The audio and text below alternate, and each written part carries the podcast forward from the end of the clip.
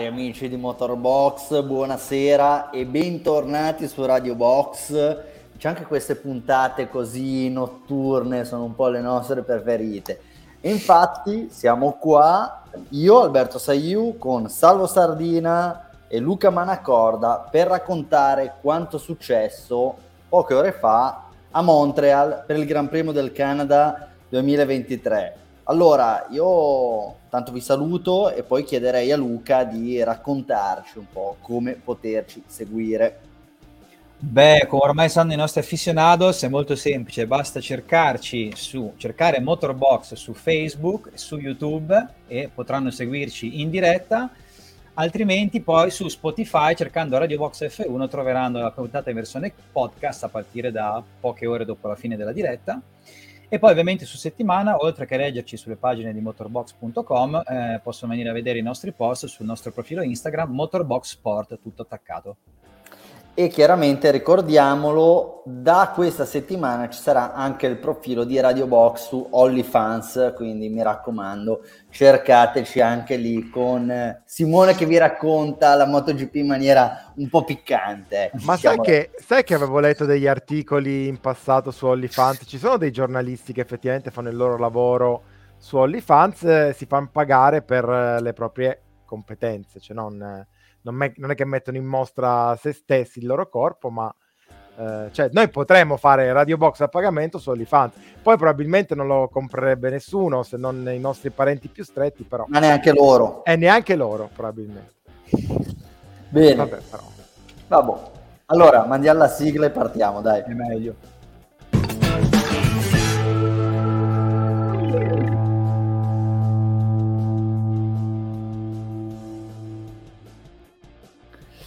Bene, bene, bene. Allora, il Gran Premio del Canada ci ha raccontato tante cose che già sapevamo e alcune cose che ci hanno stupito positivamente. Le cose che già sapevamo erano Verstappen, Alonso e Hamilton, eh, grandi protagonisti di questa stagione, hanno finito, direi, non come da prassi, ma come da eh, consuetudine ormai abbastanza acquisita, primo, secondo e terzo quello che ha stupito è stata una Ferrari che effettivamente sembra essere un po' risorta dalle, dalle ceneri di una prima eh, parte di stagione molto deficitaria e forse la cosa più incredibile, più straordinaria è stato il fatto di come questa, questa buona prestazione di Ferrari, un quarto e quinto posto, Leclerc e Sainz sia maturato, vale a dire con un'intelligente e molto astuta eh, chiamata strategica. No, vabbè, ora è, facile fare,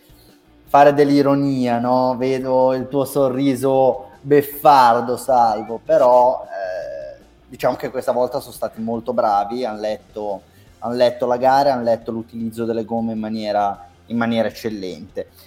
Direi di partire comunque da chi la gara l'ha vinta. Eh, Max Verstappen ha corso una, una gara molto buona, un weekend sempre in controllo, anche quando le condizioni meteo erano avverse, come abbiamo visto nella giornata di sabato per ottenere una pole, e diciamo ha vinto con una macchina che senza dubbio era, era estremamente competitiva, però quantomeno io ho avuto l'impressione che nel Gran Premio del Canada la Red Bull fosse meno in vantaggio sulle altre squadre rispetto a quanto non si sia visto quest'anno in altre, in altre occasioni. Salvo.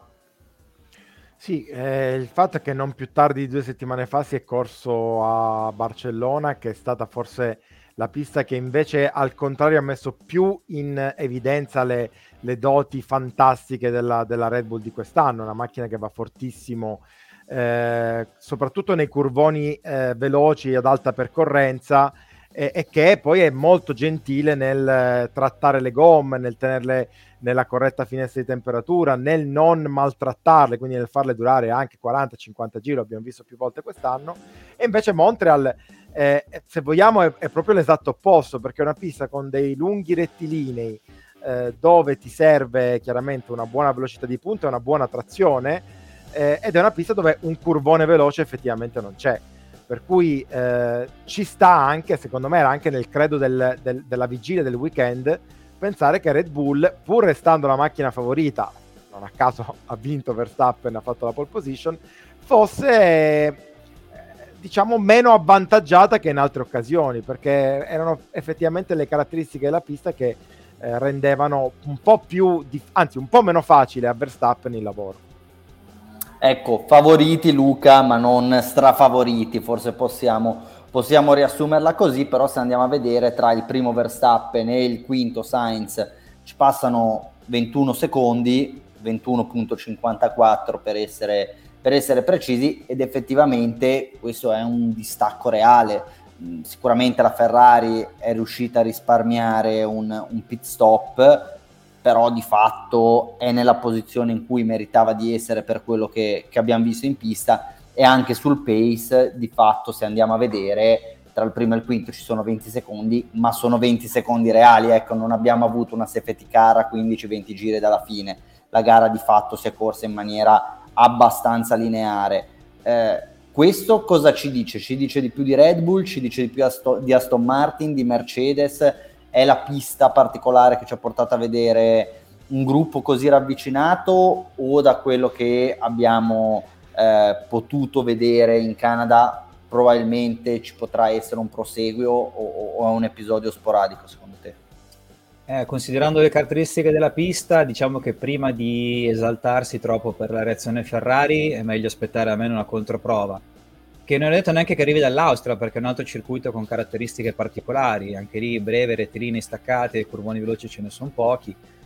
E quindi insomma sono dei buoni segnali da parte della Ferrari, però aspettiamo un attimo a dire che hanno effettivamente corretto la, la traiettoria di questa stagione, anche perché poi oggi è vero hanno fatto una, una, buonissima gara, però se poi guardi le macchine in classifica sono comunque la quarta forza, perché sono arrivati dietro una Red Bull, una, una Aston Martin, eccetera è vero che c'è un progresso del disastro Barcellona, soprattutto in quello che abbiamo visto spesso, cioè la Ferrari calare un sacco rispetto alle qualifiche, soprattutto sul passo gara, sulla eh, gestione delle gomme. Oggi non è stato così, anzi, però appunto potrebbe essere più legato alle caratteristiche del circuito che a un, a un, netto, un netto, progresso.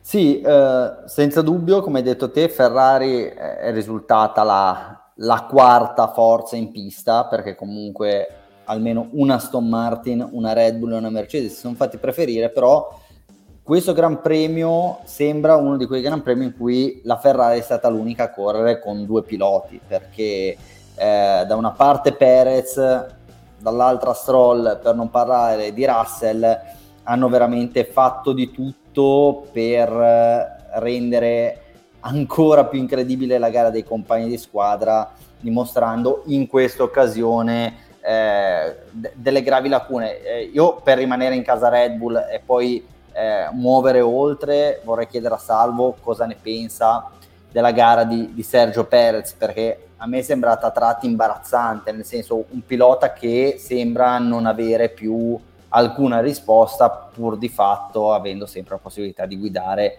l'auto che nel complesso la migliore.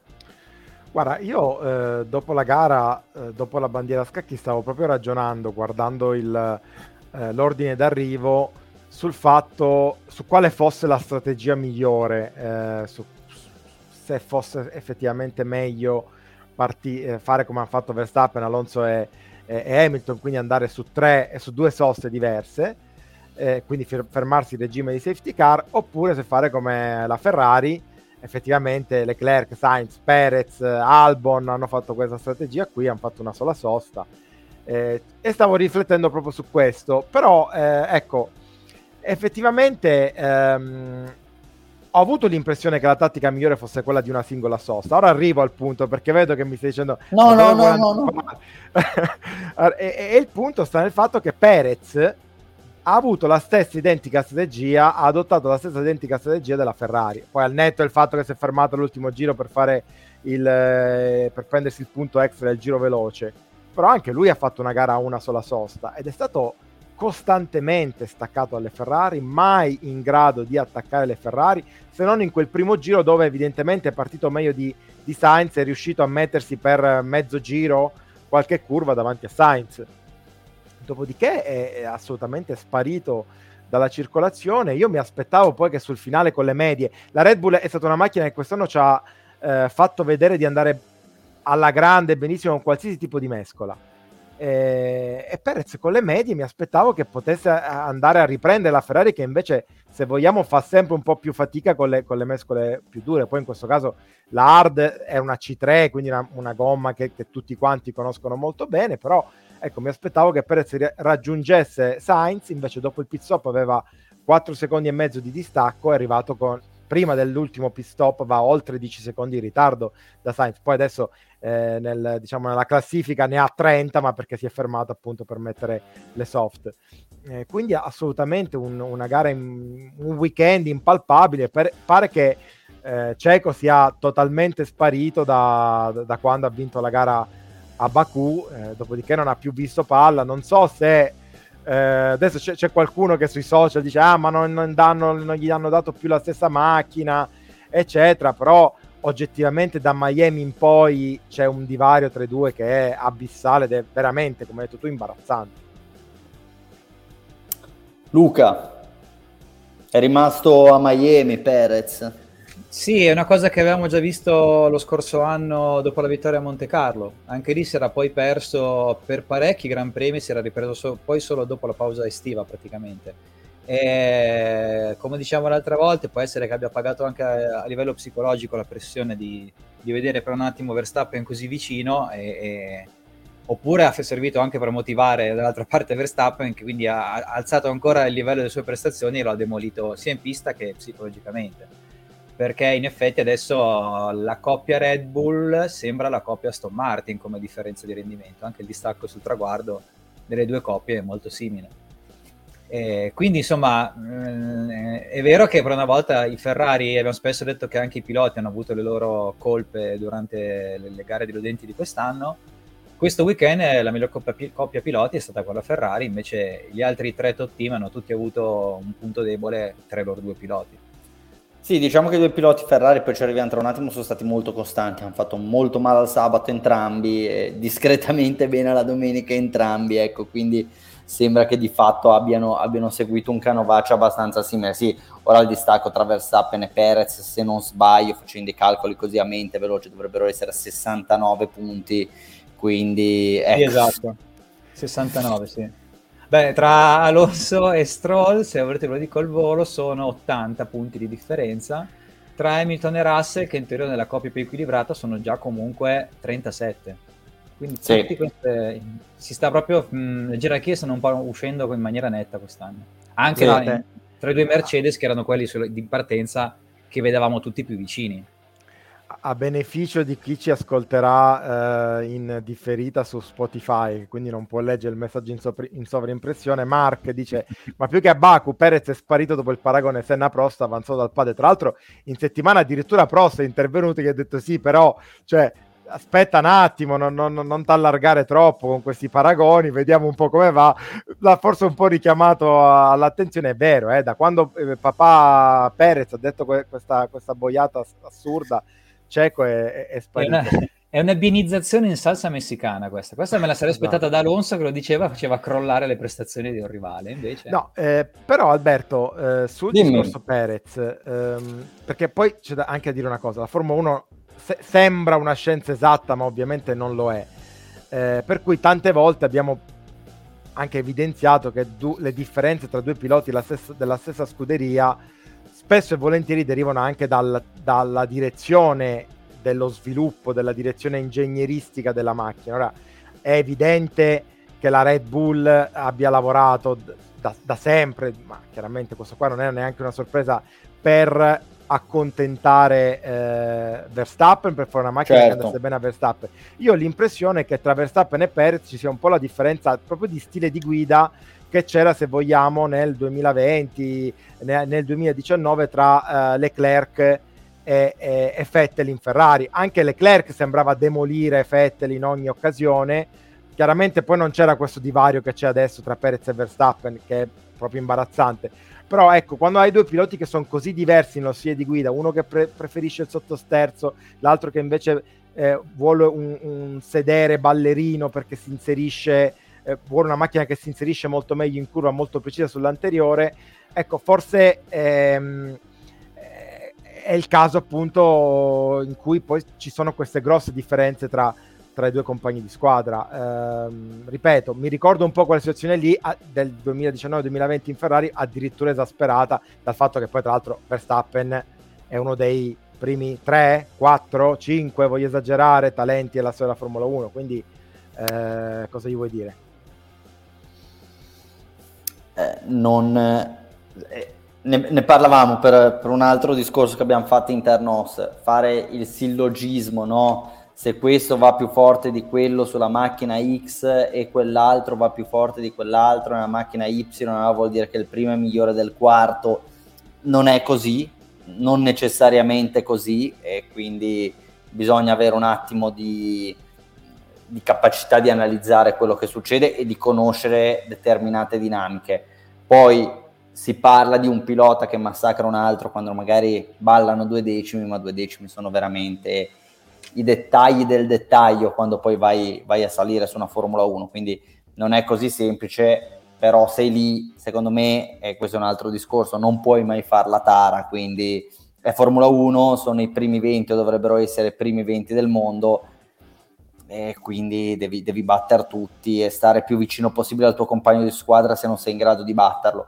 Perez non lo sta facendo, specialmente poi in una stagione come questa stradominata dalla Red Bull, è evidente che Perez, da Perez, che comunque è un ottimo pilota, ci si, ci si aspetta che faccia sempre, sempre, podio, cioè terzo quando va male, eh, quarto quando una disgrazia, nelle ultime tre gare non è riuscito a fare la Q3, è andato a sbattere in qualifica, eh, ha sprecato delle enormi occasioni e se tu puoi darti una chance devi rimanere entro i 25-30 punti rispetto al compagno di squadra. Se giri, ma neanche a metà stagione, dopo un terzo di stagione a meno 70, di cosa stiamo parlando? Forse ti allunghi la carriera, eh? però non è detto che l'allunghi nella maniera in cui volessi allungarla. È un attimo eh, passare ad essere un Bottas che magari vince due gare all'anno per sbaglio, essendo poi del tutto ininfluente e rischiando anche di essere meno competitivo di altri avversari su altre monoposto. Quindi, bon, eh, questo è lo stato dell'arte. Chi invece è, ritornato prepotentemente in gioco è stata Aston Martin, che di fatto è stata estremamente competitiva, sempre con Alonso a Monaco, non molto competitiva a Barcellona, di nuovo molto competitiva eh, in Canada ed effettivamente chiuso a meno di 10 secondi da Verstappen, direi con pieno merito, ottenendo anche, guadagnando anche la posizione su Hamilton in pista. Salvo la gara di Aston Martin, secondo te, ormai possiamo dirlo, sono passate 8 gare, quindi il campione è abbastanza significativo.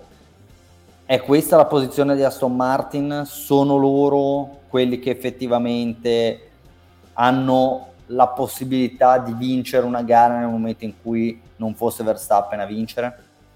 Ho avuto l'impressione che Alonso fosse in controllo della situazione, anche sul finale, quando poi c'era Hamilton che a un certo punto si sta avvicinando. Ehm, quindi credo che eh, la, il pacchetto di aggiornamenti, peraltro anche abbastanza vistoso che Aston Martin ha portato in Canada proprio perché era in Canada che è il Gran Premio di casa degli Stroll, volevano fare il colpaccio, eccetera, eh, abbia comunque funzionato, stiano, stiano, andando anche loro nella direzione giusta. Eh, poi chiaro che eh, dire se siano loro ehm, gli anti-Red Bull eh, non lo so, ma perché poi in realtà la Red Bull in questo momento... Mh, eh, cioè, è proprio difficile trovare un anti-Red Bull. Possiamo dire che forse in questo momento la Aston Martin è la prima delle tre, delle tre inseguitrici, però allo stesso, allo stesso tempo ti vorrei dire che credo che se la Ferrari, eh, beh, il grande è l'elefante nella stanza che tra poco penso entrerà in questa trasmissione, ma credo che se la Ferrari non avesse pasticciato troppo eh, ieri in qualifica, eh, secondo me sarebbe stata la Ferrari la, la seconda forza in pista. Cioè per quanto hanno fatto vedere, per quanto hanno dimostrato, non soltanto strategicamente, che hanno, la, le hanno azzeccate tutte, per una volta bisogna anche riconoscerlo, ma proprio dal punto di vista della, della prestazione, del passo, della consistenza, secondo me la Ferrari è stata la macchina migliore tra le, tra, uh, tra, le inseguitrici. Però è chiaro che comunque è difficile anche lì fare una tara perché eh, come fai a mettere a confronto la gara di Alonso che è stato tutto il tempo in bagarre con Hamilton, poi a un certo punto ha dovuto alzare il piede, fare il lift and coast perché aveva dei problemi ai freni, con quella di Leclerc che invece è stato sempre in aria libera, però allo stesso tempo ha fatto una sosta in meno e quindi ha dovuto gestire le gomme in maniera diversa rispetto a come hanno fatto Alonso Hamilton. Non lo so, secondo me erano tutti e tre molto vicini, Mercedes, ehm, Aston e, e Ferrari, con direi la Mercedes un gradino più in basso, ma l'ha detto anche Hamilton, noi facciamo fatica nelle curve lente, effettivamente a, a, a, a Montreal ce ne sono due o tre di curve molto lente e era visto anche a, eh, a Monaco che la Mercedes faceva un po' fatica in quelle condizioni lì, ehm, per cui sì, metterei sicuramente Mercedes al quarto, come quarta forza a, a, Montreal e me li aspetto però molto più veloci in Austria fra due settimane. Luca, su Aston? Sì, è aggiungerei solo che comunque adesso è anche il periodo della stagione in cui arrivano aggiornamenti a ogni gara, una volta da un team, una volta dall'altro, quindi anche in base a quello che portano e quando lo portano ci può essere la gara dove una squadra prende un po' di vantaggio rispetto all'altra. Poi appunto secondo me oggi conta molto anche il tipo di circuito su cui si è corso.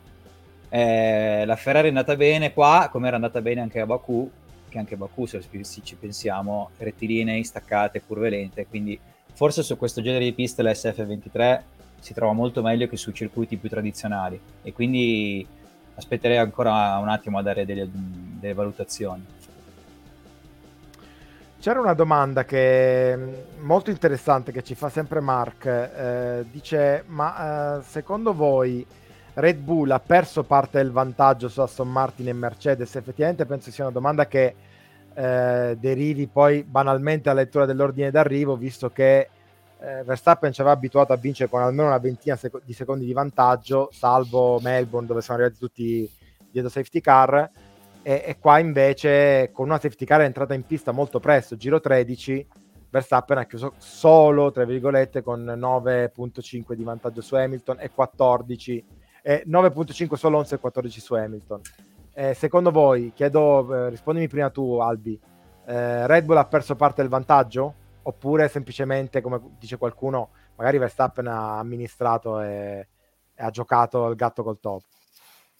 Difficile, difficile da dirsi, è, è, quello su cui ci stiamo interrogando dall'inizio di questa puntata. Ecco, sicuramente per conformità della pista, particolarità del weekend, eh, anche una differente timeline rispetto a quando vengono portati gli, gli aggiornamenti dalle varie squadre sembrava che questa fosse una di quelle situazioni in cui la forbice tra Red Bull e gli altri team fosse più stretto. Però, ragazzi, l'hai detto tu, l'hai ricordato tu, Salvo, in Spagna invece sembrava che la forbice fosse enorme tra, tra le due scuderie, tra le tre scuderie, tra le quattro scuderie, tra, o meglio, tra la Red Bull e, e gli altri.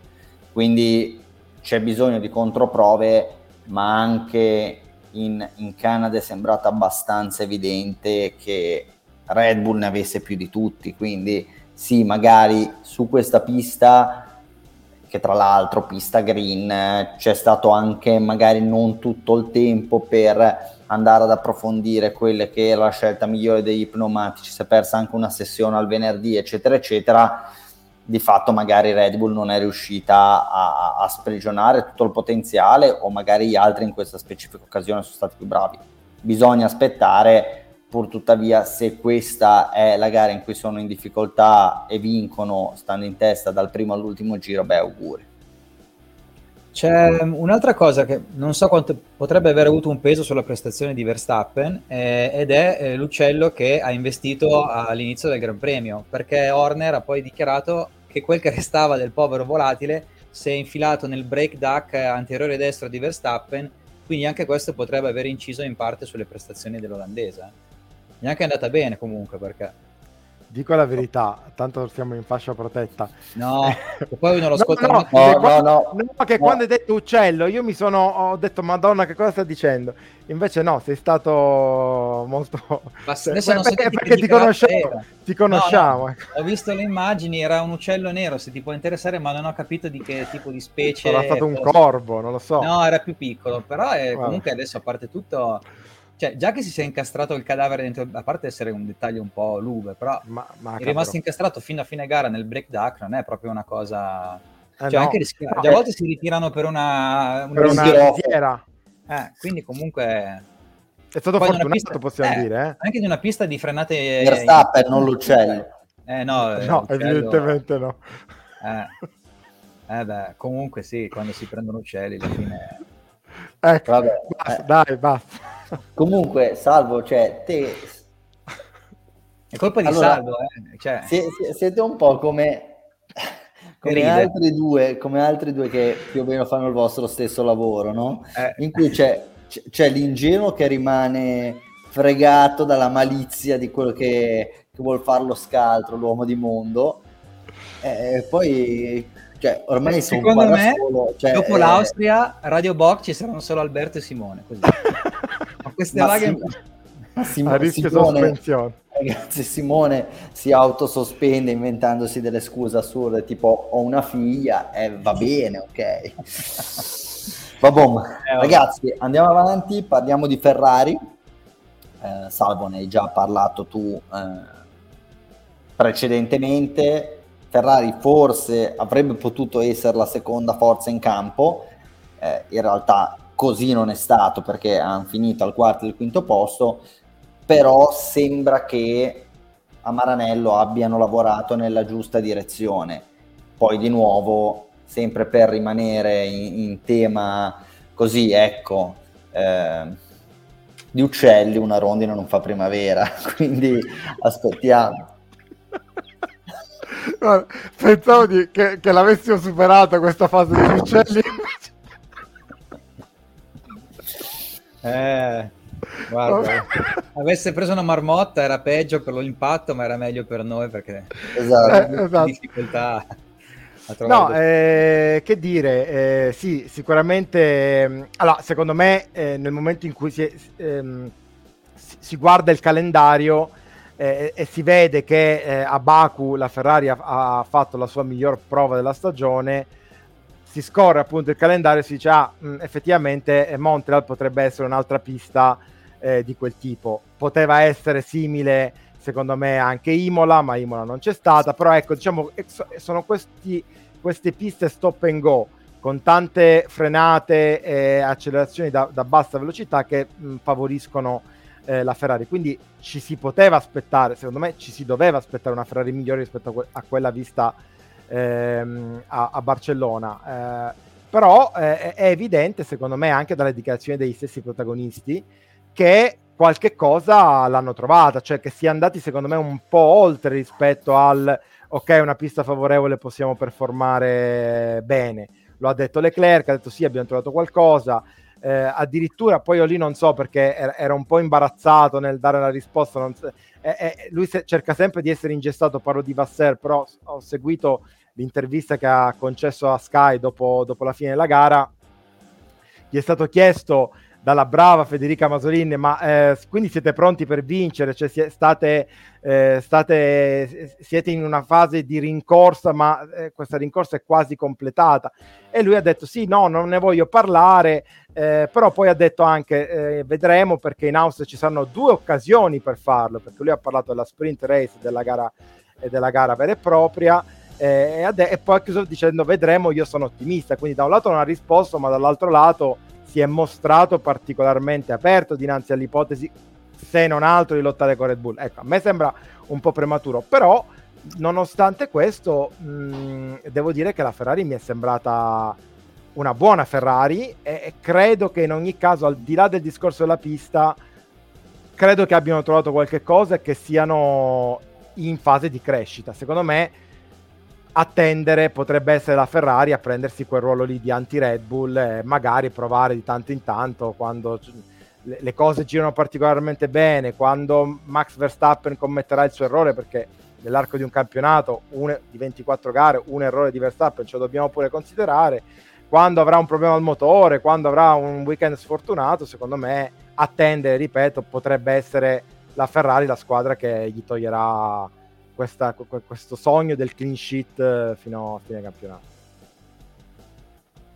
Bene, tra l'altro Austria, che l'ultima vittoria di Leclerc è passato, passato un anno e l'anno scorso eravamo lì, avevamo assistito un weekend particolare in cui poi di fatto nessuno si aspettava la vittoria della Ferrari alla domenica dopo, eh, dopo le difficoltà o comunque un po' i pasticci del sabato e poi in realtà avevamo, avevamo assistito a, a, quella che probabilmente è stata l'ultima grande prova della Ferrari che avrebbe anche potuto tranquillamente fare primo e secondo se Sainz non avesse rotto. Vedremo se su una pista amica e di nuovo una pista che abbiamo visto eh, presenta un po' degli stop and go, qualche curva veloce nella, nella parte finale, però in linea di massima il primo, il primo, il T1 è tutto stop and go, magari ci sarà la possibilità per Ferrari di fare, di fare qualcosa di, di positivo. Eh, Salvo, eh, ripartirei da te per poi far intervenire Luca. Eh, strategia, ci abbiamo un po' girati intorno, non so se poi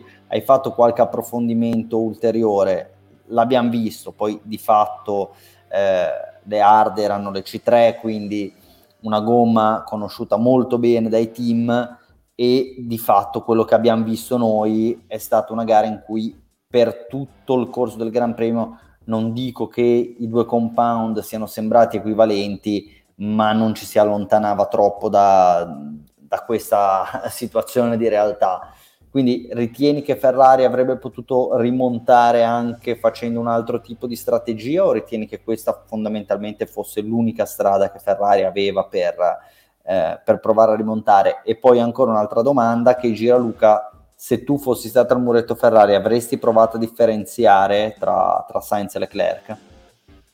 Allora, ehm, rispondo alla prima perché la seconda se non ho capito male per Luca. Secondo me sì, credo che questa qua sia stata la strategia perfetta per rimontare, mm, ma perché mh, mm, banalmente eh, in Canada è vero che si sorpassa anche abbastanza facilmente, ma c'è poi il problema dei cosiddetti trenini DRS. Ne abbiamo visto uno oggi palese, e clamoroso con Albon che ha tenuto le hard per 50, aspetta che lo, ce l'ho qua il dato, 58 giri ha fatto con le hard e, ehm, e ciò nonostante aveva un ritmo decente, dignitoso, ma tutti i piloti che erano dietro di lui con macchine ben più performanti perché c'era Ocon con l'Alpine, Stroll con la, con la Aston Martin, Bottas che non so se era così tanto più com- eh, competitivo ma comunque la sua stessa strategia, c'erano le McLaren, nessuno è riuscito a superarlo perché c'era quel trenino lì con Ocon che era il primo del treno che non riusciva però a sorpassare eh, Albon a causa di, suo, di, questa sua altissima velocità di punti rettilineo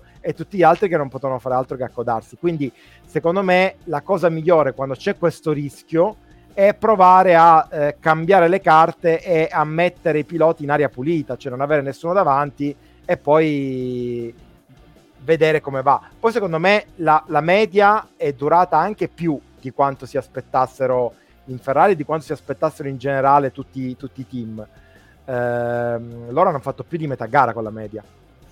Eh, però ecco, ti direi che secondo me la strategia è stata proprio quella giusta perché de- dovevi mettere in condizione Leclerc e Sainz di, di togliersi da quella situazione lì, di, di, di diciamo di, casino, di confusione dietro ad auto più, più lente.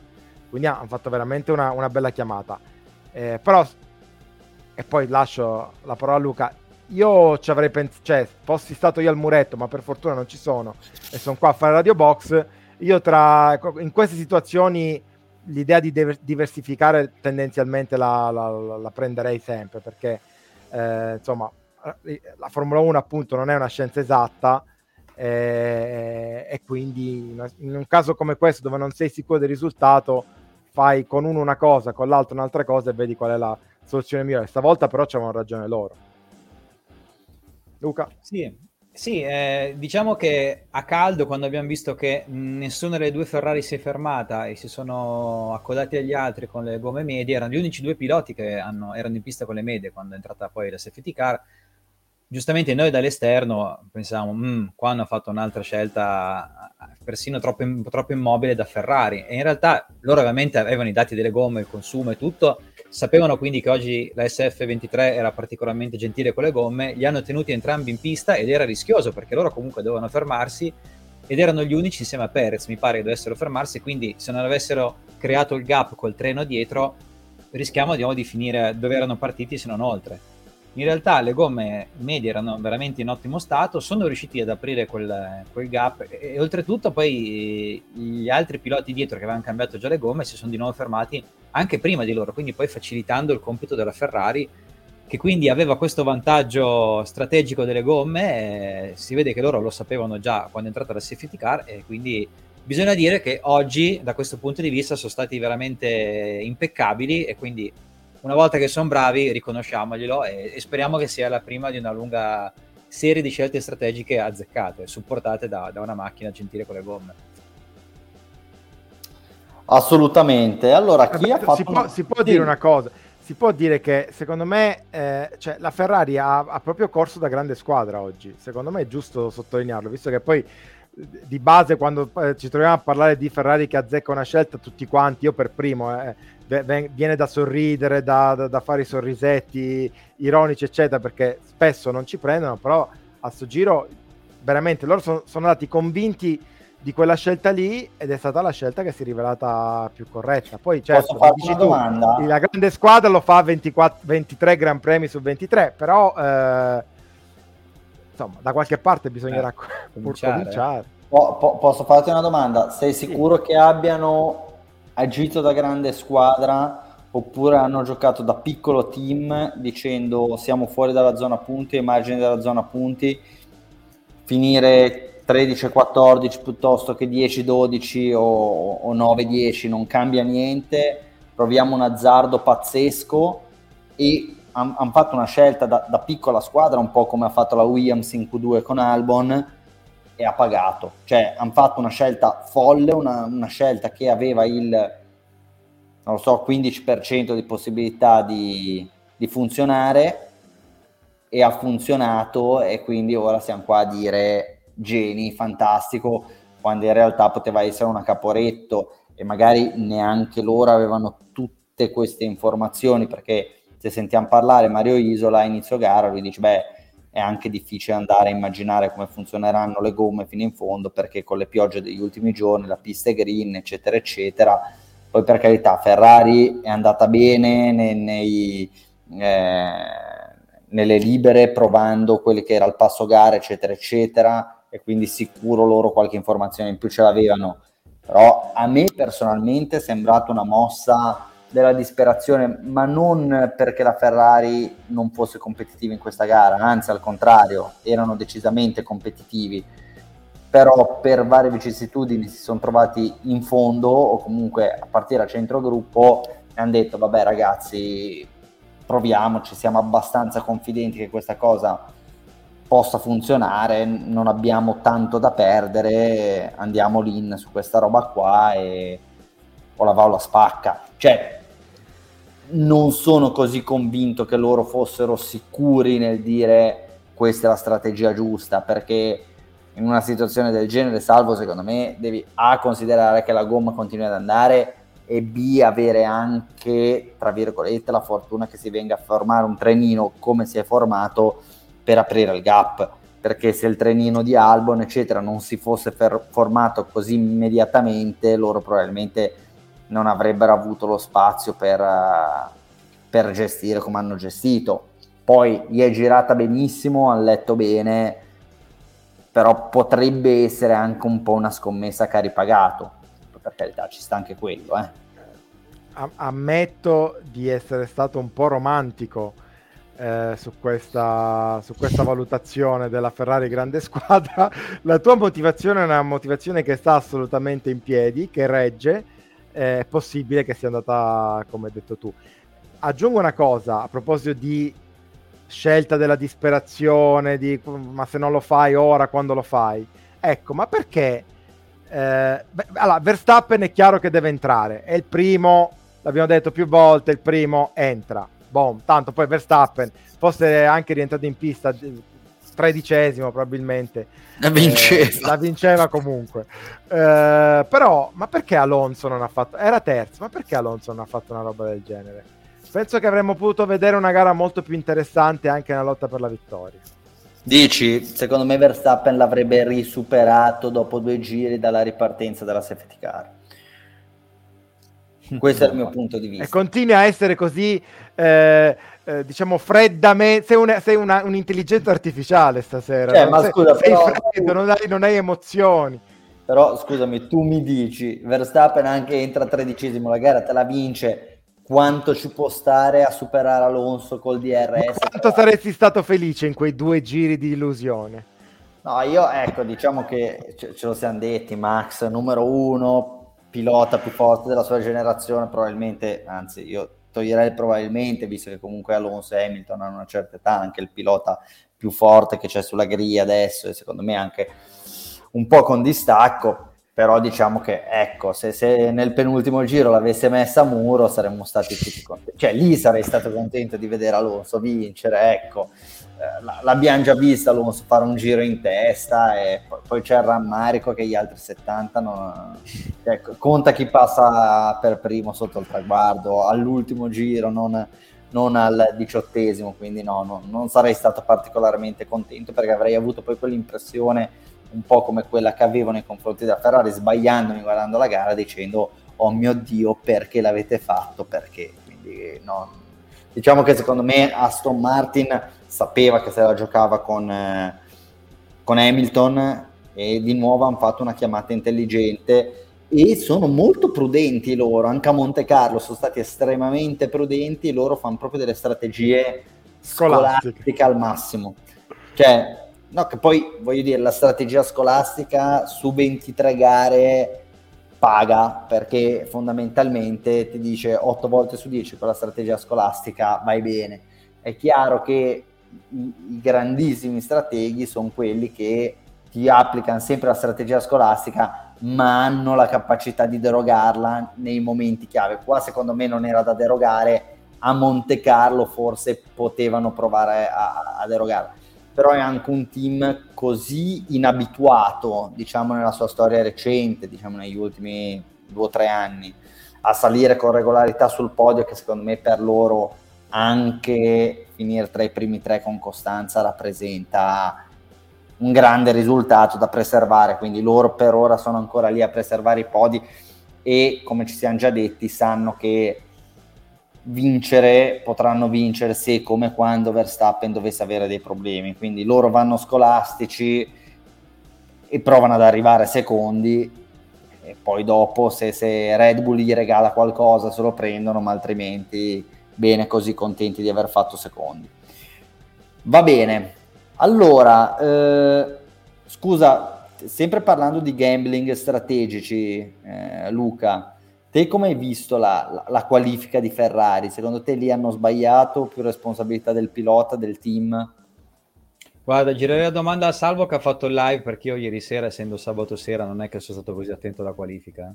Eh, era in discoteca a ballare, Grazie. ubriaco fradicio.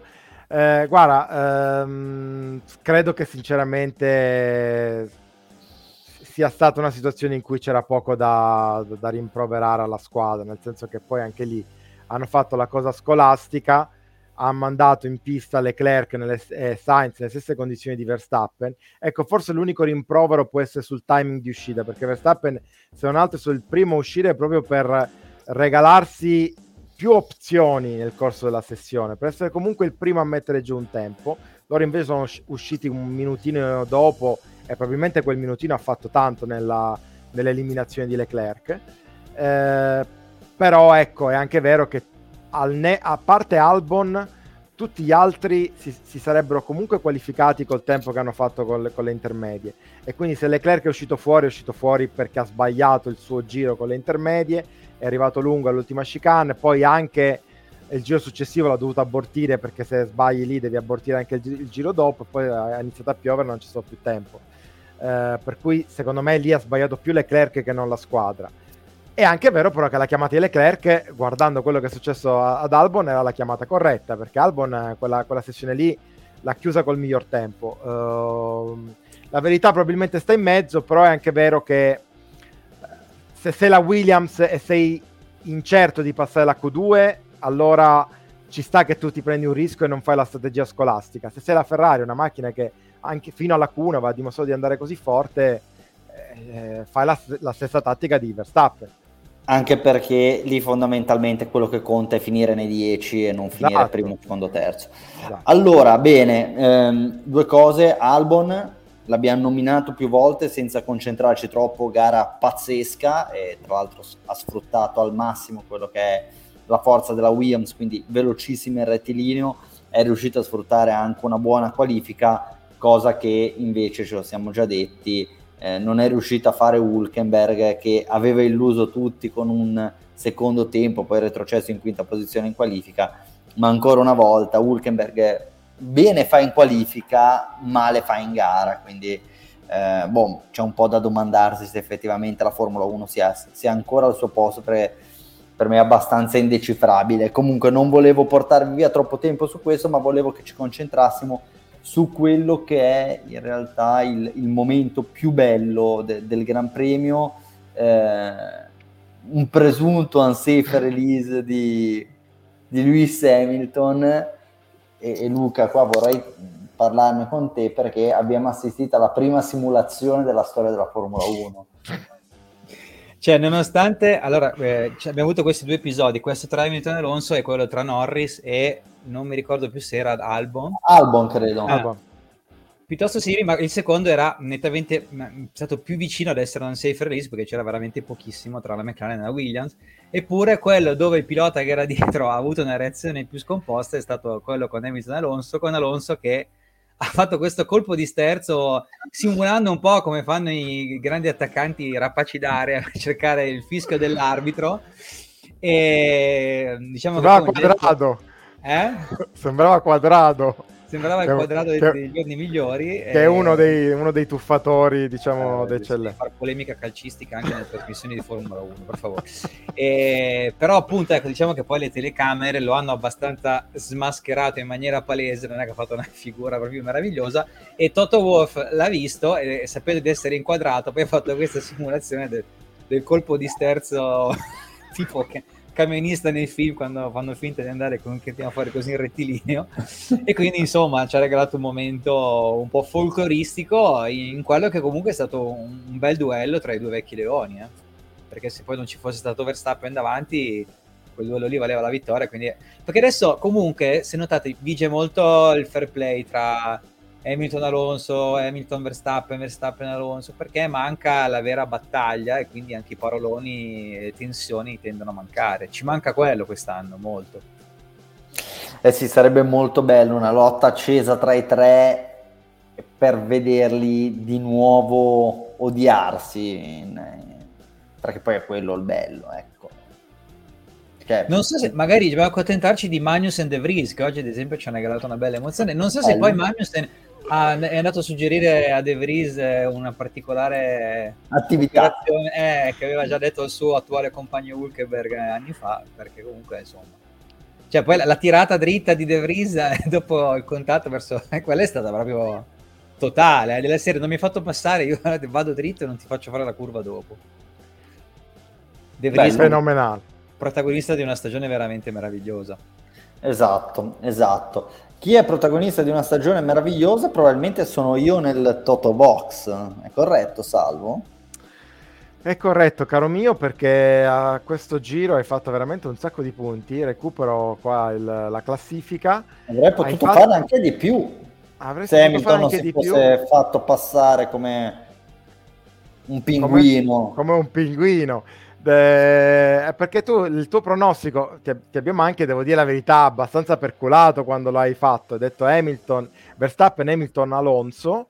Ti abbiamo detto, ma, ma Alberto, ma è vero che sei primo, c'è un po' di vantaggio, ma insomma, non, non farla così. E invece ci avevi visto lungo, e li hai presi tutti e tre, quindi hai preso 10 punti.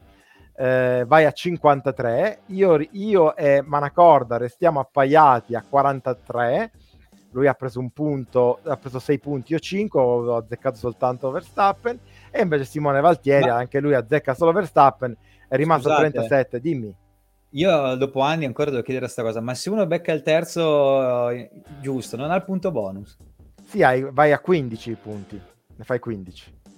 No, scusa, no, No. la domanda di Luca è un'altra. Ah, se- sì, hai preso, Sì. prendi uno. Ah, uno solo del terzo, però non uno più uno. Non c'era sta cosa del piazzamento corretto? Sai No, che ho no. dei due... Oh, sì, Sai no, che, eh? eh, no, no, mi sa che box- ragione. Mi sa che hai No, ragione. no, se- secondo se me c'è un il errore. terzo- Il terzo, secondo me, prende due punti. Quindi è No, prende Eh, un punto, ma ne prende è due cin- se tu lo è zecchi nella posizione Ragazzi, giusta. è 5, 3, 2 più... Vabbè, dobbiamo andare a rivedere, andiamo a rivedere. Andiamo a Sì, sì, rivedere. secondo me ha sbagliato Valtieri nel fare i calcoli. Eh, Non il è riuscito neanche... Totobox qual è? È che, che noi- fare i conti a, a Simone, è colpa nostra. vedi? E poi, e poi diciamo va bene, ecco, non... E noi non eh, controlliamo mai. controlla. Però ogni volta che uno si pone la domanda, ma non è che c'è un errore, anche in passato è già successa questa cosa, ma non è che c'è un bonus che manca qualcosa. E lui si inventa, regole, si inventa regole dicendo no, no, è giusto così, pur di non ammettere l'errore. Vabbè, lo, lo metteremo sotto torchio eh, a sto giro. Bravo, eh, hai fatto bene a segnalare questa cosa.